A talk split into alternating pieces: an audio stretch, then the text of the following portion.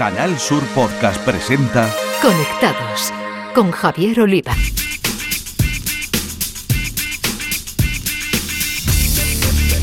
Bienvenidos, conectados. Os traemos un día más la actualidad del mundo de las nuevas tecnologías de la información y la comunicación, nuestro epicentro Andalucía y desde aquí el resto del mundo a través de la red. Que la inteligencia artificial es la tecnología más disruptiva desde la llegada del smartphone no cabe duda, nos va a cambiar la vida y el proceso ya está en marcha. Y hay startups andaluzas que llevan tiempo en su desarrollo y que lo están haciendo con éxito. Traemos una masa conectados, es la sevillana 4i, que además ha sido premiada en la edición de este año del concurso que organiza la Junta el Startup Andalucía Roadshow. Y vamos a seguir hablando de inteligencia artificial porque en la sección de tecnología andaluza con nombre de mujer, María José Andrade, directora de la revista digital Mujeres Valientes, tiene de nuevo cita con la experta en Derecho Digital Lola Carranza para hablar de ello. En el apartado dedicado a la ciberseguridad, nuestro experto, el profesor cordobés y responsable de la comunidad Hackambir, Eduardo Sánchez, nos contará los recientes casos de filtración de datos que han salido a la luz. En el espacio para videojuegos, los expertos andaluces del podcast Todo Games de Canal Sur Radio, José Manuel Fernández Speed y Jesús Pella, nos traen un juego que sigue ganando adeptos, como es Dead by Daylight, y un libro para conocer la historia del videojuego. Las novedades y cambios en las redes sociales nos las acercará el consultor de redes y responsable de los Instagramers de Cádiz, José Mi Ruiz, que nos hablará de nuevas herramientas de Meta, WhatsApp y YouTube. Tenemos muchas cosas con la realización técnica de Antonio Franco, pulsamos Enter y comenzamos.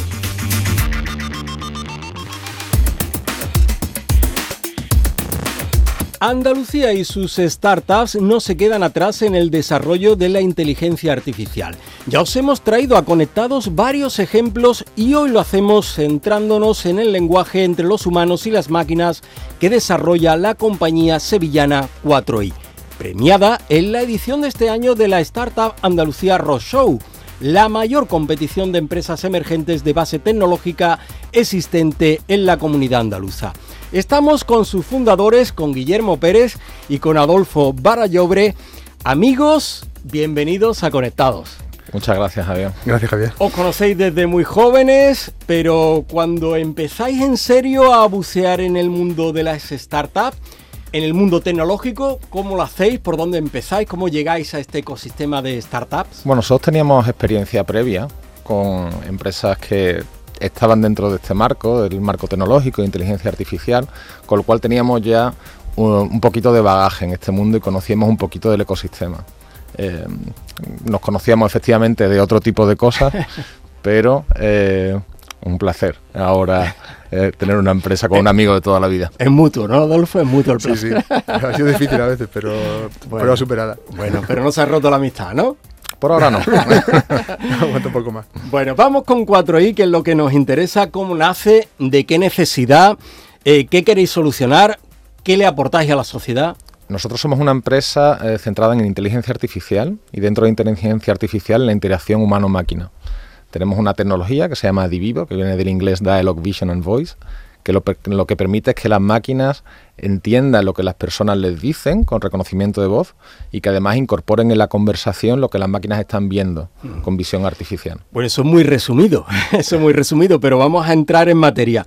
Estáis enfocados en aplicar vuestra tecnología al ámbito industrial, pero también al social. Mm, hablarnos de vuestros proyectos en ambas disciplinas, porque creo que eh, hablamos del sector aeronáutico y comercial, pero por un lado, pero también estáis relacionados y haciendo cosas con UNICEF y en la lucha contra, contra el cáncer, ¿verdad?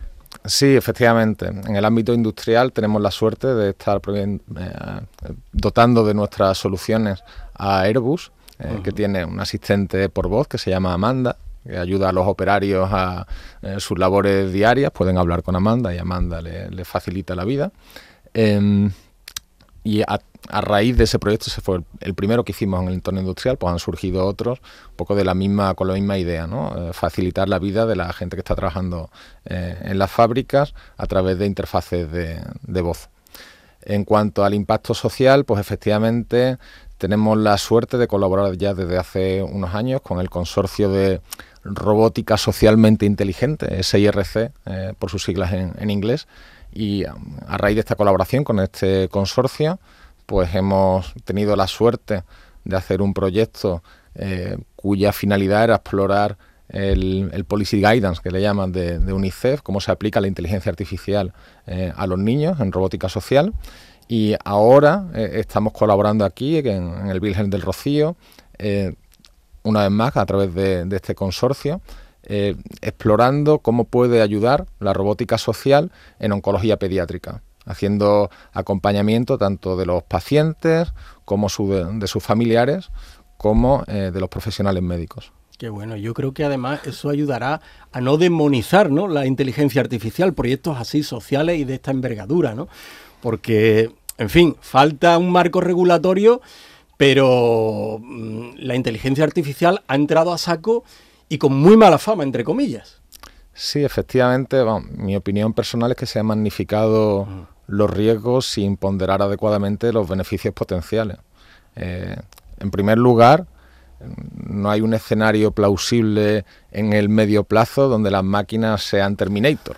Los riesgos de los que estamos hablando pues son eh, que se den respuestas que no sean precisas o que se reflejen sesgos de los datasets, de los conjuntos de datos con los que han sido entrenados, que ese es quizás el, principal, el principal riesgo. A cambio de eso, tienes una herramienta potentísima que puede ayudar eh, pues en multitud, yo diría en todos los aspectos de la vida cotidiana.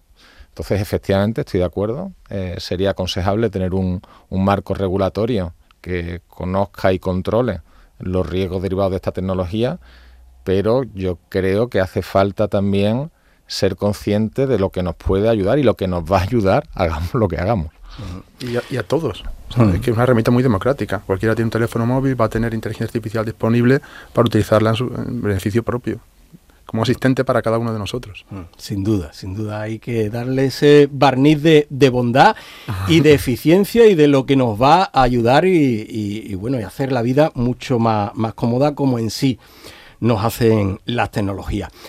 2023 eh, creo que ha sido un año para enmarcar para, vosotros, Adolfo. Em, comencemos con ese reconocimiento de la Startups Andalucía Rock Show. ¿Qué ha significado para, vosotros?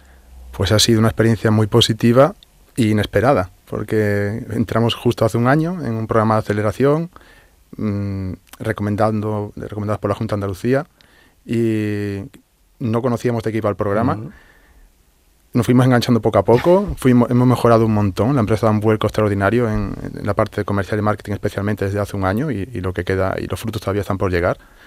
Y además tuvimos la suerte de, ser finalistas y tener la mención en, esa gala final. muy contentos. Mm. Bueno, una de las consecuencias de, ese premio, que serán muchas otras, ha sido el poder estar en, el Web Summit de, de Lisboa hace poquito ¿Qué tal la experiencia allí, Adolfo? Y bueno, no sé qué os traéis, si, si hay algo, si en perspectiva o realmente habéis traído ya, ya algo en serio. Pues la experiencia muy positiva. Principalmente hemos ampliado nuestra red de contactos, pero también tenemos mm, prospectos, posibilidad de tener eh, proyectos para este año. Eh, sobre todo yo destacaría, la, estamos muy agradecidos a, a, la Junta de Andalucía, a las cámaras de comercio, Ignacio Patón nos ha guiado desde, vamos, partimos sus niños, sus patitos. Hemos tenido una experiencia muy buena con ellos. el, recibimiento que, tuvimos en la embajada el primer día, la embajadora también fue súper amable con nosotros, nos ha ayudado un montón. Y aquello era enorme, había empresas de todo el mundo, cinco pabellones que eran como cinco campos de fútbol, más un, un, teatro central. Y bueno, hemos, la verdad que hemos podido hablar con mucha gente del mundo sobre tecnología y en resumen una experiencia muy positiva. Porque buena parte del negocio lo tenéis fuera de España. Sí, efectivamente, no recuerdo más del 60% de nuestra facturación ahora mismo fuera de España, incluyendo bueno, no solo Europa, también tenemos clientes en Japón y en Estados Unidos. Y en estos eventos, con estos premios, mm, bueno, es un escaparate enorme eh, para inversores. ¿Cómo va el tema de levantar capital? No sé si estáis en alguna ronda. Eh, ¿Cómo, está esa situación? Bueno, tenemos un debate interno interesante al respecto, porque nosotros ahora mismo, afortunadamente, estamos eh, en positivo, estamos en beneficio, estamos creciendo año a año, doblando tanto facturación como beneficio, con lo cual eh, diluirse en este momento pues es una decisión complicada. Sin embargo, somos conscientes de que esto también es una carrera de velocidad y el músculo financiero que puede aportarnos un, inversor externo y eh, la capacidad de contratación y de aceleración, pues es un, aspecto que nos estamos planteando seriamente. Aún, aún no tenemos decidido si, si lo haremos o no, si tiraremos con recursos propios o abriremos ronda. Muy bien. Decíamos lo de un gran año para 4i porque además antes del verano os eh, ubicabais en el Parque Científico Tecnológico de la Cartuja en Sevilla, en pleno ecosistema tecnológico. Y quería saber, bueno, qué ha, supuesto para, vosotros situaros en, en un pulmón tecnológico como este. Pues ha sido también inesperado. Este año hemos tenido un montón de experiencias positivas inesperadas, pero nos hemos encontrado con la gente del Parque Científico Tecnológico que son, nos ayudan un montón. Tenemos una conexión continua y en que casi todo, vamos, son todo buenas noticias. Nos han presentado empresas del parque, estamos colaborando en, o sea, tenemos perspectivas de colaborar en el futuro próximo con ellos, incluso con proyectos. Y bueno gran año 2023, pero queremos mirar al futuro. ¿Objetivos, perspectivas para el próximo año? Sí, eh, nosotros ahora mismo a nivel estratégico eh, lo que queremos es crecer en cuanto a escalabilidad del producto y a presencia. O sea, llevamos unos buenos años de crecimiento financiero, de tanto de facturación como de beneficio. Ahora no es nuestra prioridad. Para 2024 lo que queremos es eh, reforzar el producto, tener más implantaciones y ser, capaz, ser capaces de que las aplicaciones desarrolladas sobre Divivo se realicen más rápido y sean más escalables. Esa es nuestra, esa es nuestra prioridad. Bueno, pues Guillermo Pérez y Adolfo Barallobre, fundadores de 4i, una startup andaluza sevillana que desarrolla soluciones de inteligencia artificial, principalmente aplicaciones de visión artificial y sistemas de diálogo, premiada, como hemos dicho, en la Startup Andalucía Rock Show. Enhorabuena por todo y oye, que sigáis por el camino del éxito y, estaremos aquí en Conectados para contarlo. Muchísimas gracias Javier por invitarnos, un placer estar contigo. Muchas gracias Javier. Conectados con Javier Oliva. No dejamos la inteligencia artificial porque llega la hora de hablar de la tecnología andaluza protagonizada por mujeres con la directora de la revista digital Mujeres eh, Valientes, que es María José Andrade, que de nuevo nos cita con Lola Carranza, referente, ya sabéis, del derecho digital desde el despacho andaluz Montero Aramburu Abogados. Hola María José, ¿qué tal? Eh, se nos quedó, ¿verdad? Mucho en el tintero, ¿eh? en el pasado conectado, ¿verdad? Efectivamente, y además nosotros de vez en cuando nos tomamos la licencia, que para eso es nuestro conectado, de repetir con invitada y como tú bien has dicho, hoy repetíamos con Lola Carranza, directora del área de Derecho Digital y Negocios Tecnológicos en Montero Aramburu, porque se nos quedaron muchísimas cosas en el tintero y Javier, porque además hoy eh, se está tomando una decisión importantísima a nivel eh, Unión Europea. Buenos días, Lola Carranza. De esto y de mucho más vamos a hablar ahora. Hola, buenos días, María José y Javier. Encantada de estar Muy buena. y gracias, ¿eh? Gracias. Gracias infinita por estar. Lola, eh, en estos momentos se están tomando una de las grandes decisiones en, en, esa gran mesa a nivel ley, cómo se va a articular y cuáles son esas decisiones que se van a tomar tan importante y a nivel europeo? Vamos a ver, se, ahora mismo eh, está, está haciendo la reunión del trílogo de la Unión Europea en el que se va a decidir el, el futuro de la, de la inteligencia artificial y cómo queda finalmente el reglamento de inteligencia artificial. ¿Vale? La aparición en noviembre del 22 ¿no? de ChatGPT hizo que en junio de este año, del 23, se modificara la norma para para incluir en la misma la regulación de, los de los modelos funcionales y en esto eh, hay divergencia entre países y Francia, Alemania e Italia eh, quieren una regulación más, más laxa. De alguna forma lo que quiere que se regule es el uso de la inteligencia artificial y no el propio modelo de inteligencia artificial, ¿vale? Y a través de códigos de, conducta, ¿vale? Veremos a ver qué, sale de esa reunión.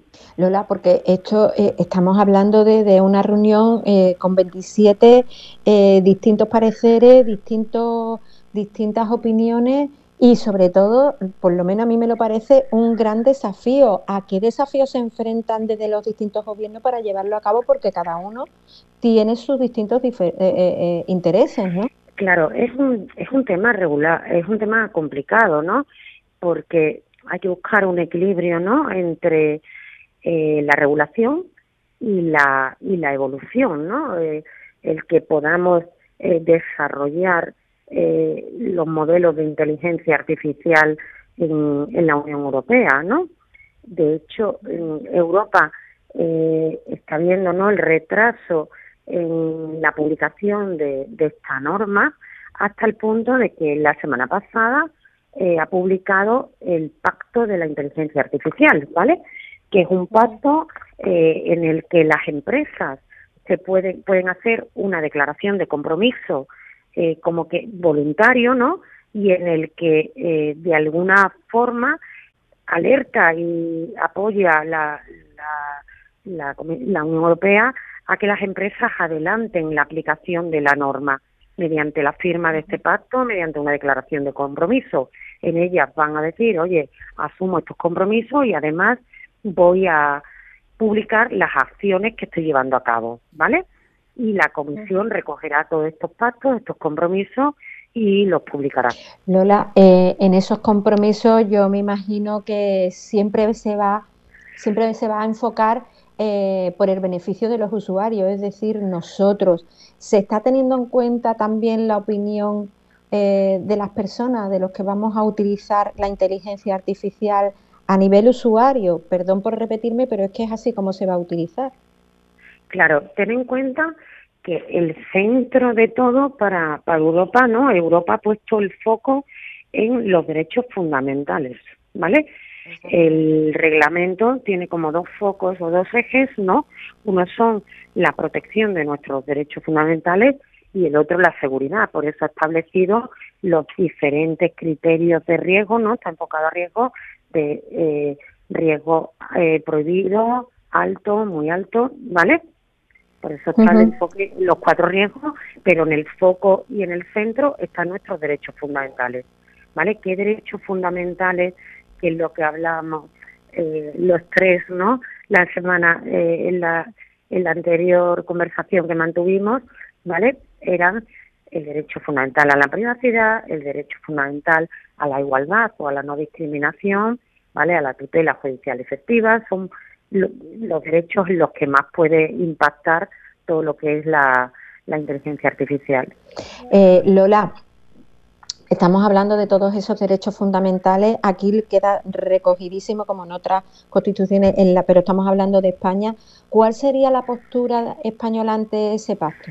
La, la postura española, vamos, eh, es más conservadora, puesto que son Italia, Francia Alemania los países, ¿no? Que que se han desentendido un poco de la regulación general que quería llevar Europa, de regular eh, los modelos funcionales mediante no solo eh, el uso, sino la propia la propia tecnología, ¿vale?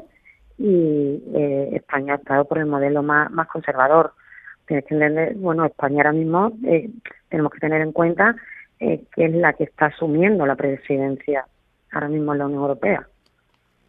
efectivamente. Con lo cual son pues, los que sean, son los tres países estos los que se han mm, diferenciado del resto de, países del borrador que ya se presentó en junio, ¿no? Pues Lola Carranza, directora del área de Derecho Digital y Negocios Tecnológicos en Montero Aramburu, un placer volver a tenerte, que sepas que te volveremos a llamar, no sé cuándo, pero muy pronto, porque ante tantos cambios, ¿verdad, Javier? Si tenemos que estar nosotros también al día. Por supuesto, le vamos a dejar que las navidades se la tome tranquila, ¿eh? que se lo ha ganado, se a lo ha ganado. sale hoy de esta reunión, ¿no? Exactamente. a ver qué sale hoy de esta reunión, y yo creo que con ese pacto, ¿no?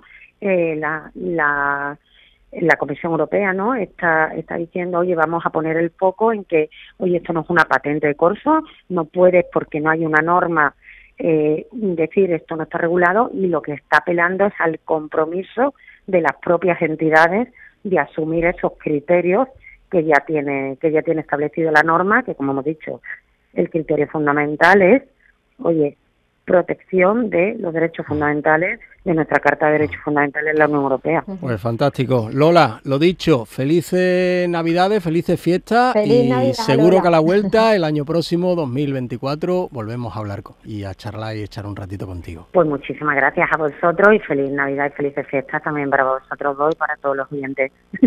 Feliz Navidad. En Canal Sur Podcast, Conectados con Javier Oliva. Toca ahora hablar de seguridad en la red y para ello contamos con nuestro experto andaluz en ciberseguridad Eduardo Sánchez, profesor de informática en la formación profesional y responsable de la comunidad Hackambir, que nos va a alertar del problema de la filtración de datos y cómo actuar a nivel de usuario. Muy buenos días a todos los amigos de Conectados. Una semana más en el podcast de ciberseguridad. Y esta semana hablamos de filtraciones de datos. Las noticias en Internet vuelan al respecto de todo tipo de fuga de información. En este caso hablamos de una noticia que ha saltado hace muy poquito donde agentes del CNI han filtrado o habrían filtrado información a Estados Unidos y gracias a una investigación interna del Centro Nacional de Inteligencia han conseguido dar con esas personas. Pero no solamente hablamos de filtración a nivel de inteligencia, sino a otros niveles en cuanto a lucha empresarial. Podemos ver que el nuevo juego, el GTA, el Grand Theft Auto, ha tenido una filtración del posible escenario son muchas las peleas entre las diferentes compañías, entre las diferentes empresas de videojuegos, las cuales consiguen filtrar no solamente los datos del juego, sino los escenarios que puedan dar. Y por último, hablamos también de una cadena muy famosa de tiendas de deporte como es Sprinter. Seguramente que vosotros si habéis comprado en esta tienda a nivel online o estáis registrados, hayáis recibido esta semana un mensaje en el cual se os alerta que toda vuestra información, nombre, apellidos, tarjeta, dirección, etcétera, ha sido eh, usurpada a manos de bueno, unos ciberatacantes, que no hackers, unos ciberatacantes que han conseguido entrar en la base de datos y filtrar toda la información en Internet. Por tanto, la compañía tiene obligación, toda compañía, empresa u organismo que se ve hackeado, tiene obligación de informar a sus usuarios del origen de la brecha y en este caso de informarles de cuáles son los datos que aparecen en Internet para poder poner remedio, cambiar contraseña, etcétera, etcétera. Si habéis recibido de alguna de vuestras compañías, empresas, las cuales estéis de alta, algún mensaje de que vuestros datos han sido filtrados, la recomendación es pues evidentemente cambiar la contraseña automáticamente. Si esa contraseña que no debéis de reutilizarla en otro sistema, eh, habéis debido de cambiarla también en los otros sistemas. Y lo más importante, cancelar la tarjeta bancaria para que así no haya ningún problema. Bueno, pues hasta aquí el podcast de ciberseguridad de Conectados. Mi nombre es Eduardo Sánchez y me ponéis a encontrar en las redes como EduSatoe. Un saludo.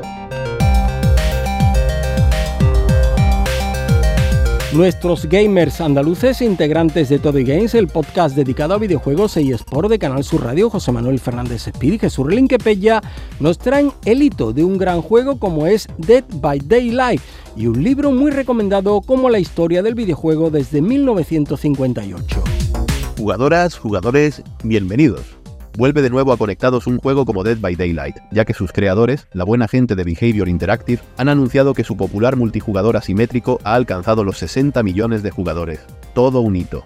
Este fantástico juego de terror online se publicó originalmente en 2016 para ordenadores, y desde ahí se ha ido trasladando a la práctica totalidad de las plataformas del mercado, llegando primero a PlayStation 4, Xbox One y Nintendo Switch, además de a PlayStation 5 y Xbox Series, todas ellas con crossplay, o sea la posibilidad de que un usuario de por ejemplo PS4 pueda jugar con uno de Xbox, PC o Switch. Y esto sin olvidarnos de que existen ports más que impresionantes del juego para los dispositivos móviles de Apple y Android. Pues este logro lo festejan sus productores con un código que pueden aprovechar los usuarios hasta el 4 de enero y que regala un millón de puntos de sangre, o sea, esos puntos que sirven para adquirir objetos, habilidades e ir subiendo de nivel a nuestros personajes, así como 6.000 puntos iridiscentes, aquellos que valen para adquirir cosas dentro de la tienda del juego, como ropitas nuevas, skins varias e incluso personajes nuevos. El código es todo en mayúsculas y sin separar, Thank you for 60M a la espera de los siempre geniales eventos navideños de Dead by Daylight, que a ver con qué nos sorprenden este año, ya tenemos en el plantel de asesinos míticos de las películas al legendario Chucky, el muñeco diabólico, también con la skin de su novia Tiffany. Os esperamos en el lobby de Dead by Daylight para echar unas partidillas. Y ahora queremos hablaros de un libro que acaba de salir al mercado por parte de la editorial Lipsa. Se trata de la evolución de los videojuegos, historia del videojuego desde 1958 hasta nuestros días, un ejemplar de 240 páginas que firman los italianos Nicolo Marcello y Alberto Bertolacci. Y bueno, pues es un libro bastante completo y condensado en 240 páginas sobre lo que indica su propio subtítulo, ¿no? Esa eh, dilatada ya historia del videojuego desde la primera generación en 1972 con, con aquellas máquinas Odyssey y con el PON de Atari hasta nuestros días. Em, el libro pues se centra eh, mucho en la información visual, de hecho tiene una colección de fotografías muy chula, muy, muy currada, que merece la pena eh, bueno, detenerse en cada una de las páginas y aparte pues una información de texto que es verdad que no reinventa la rueda, no, no aporta eh, nada novedoso, nada que no hayamos leído hasta ahora, pero sí que lo hace ameno y entretenido y sobre todo didáctico, ¿no? De cara a ponernos al día, bueno, en cuanto a consolas, juegos, eh, compañías, etcétera, de todo lo que ha acontecido en el, mundo del videojuego que ya, como veis, cumple pues una pecha de años, ¿no? Así que libros como este, La evolución de los videojuegos, eh, de la editorial Lipsa, pues eh, siempre son más que bienvenidos y, ¿por qué no?, un gran regalo para los reyes que se avecinan. Con esto nos despedimos hasta dentro de dos semanas. Un saludo y seguid jugando. En Canal Sur Podcast, Conectados con Javier Oliva. Y ahora repasamos lo que nos deja el mundo de las redes sociales y lo hacemos con José Mi Ruiz, Instagramer y consultor de redes, que nos informará de la aplicación de la inteligencia artificial en Meta, la integración de WhatsApp e Instagram y las pruebas que se llevan a cabo en YouTube. Meta está aplicando lo mejor de la inteligencia artificial, incorporando dos nuevas mejoras a su tecnología de traducción de voz para que los resultados no sean robóticos, sino justo lo contrario, lo más parecido a la expresión de cada interlocutor. Por un lado, el gigante social incluirá el tono emocional, el volumen de voz, el ritmo del discurso y las pausas, para que el resultado ofrecido sea lo más parecido a la realidad al mismo tiempo, la herramienta será capaz de realizar su trabajo con una latencia de apenas dos segundos, de forma que se podrá mantener una conversación en seis idiomas diferentes con absoluta naturalidad, mientras que el orador siga hablando sin necesidad de esperar a que termine. Inicialmente la herramienta de traducción funciona en inglés, francés, alemán, chino, italiano y español. Después vendrán varias decenas de idiomas hasta alcanzar el centenar.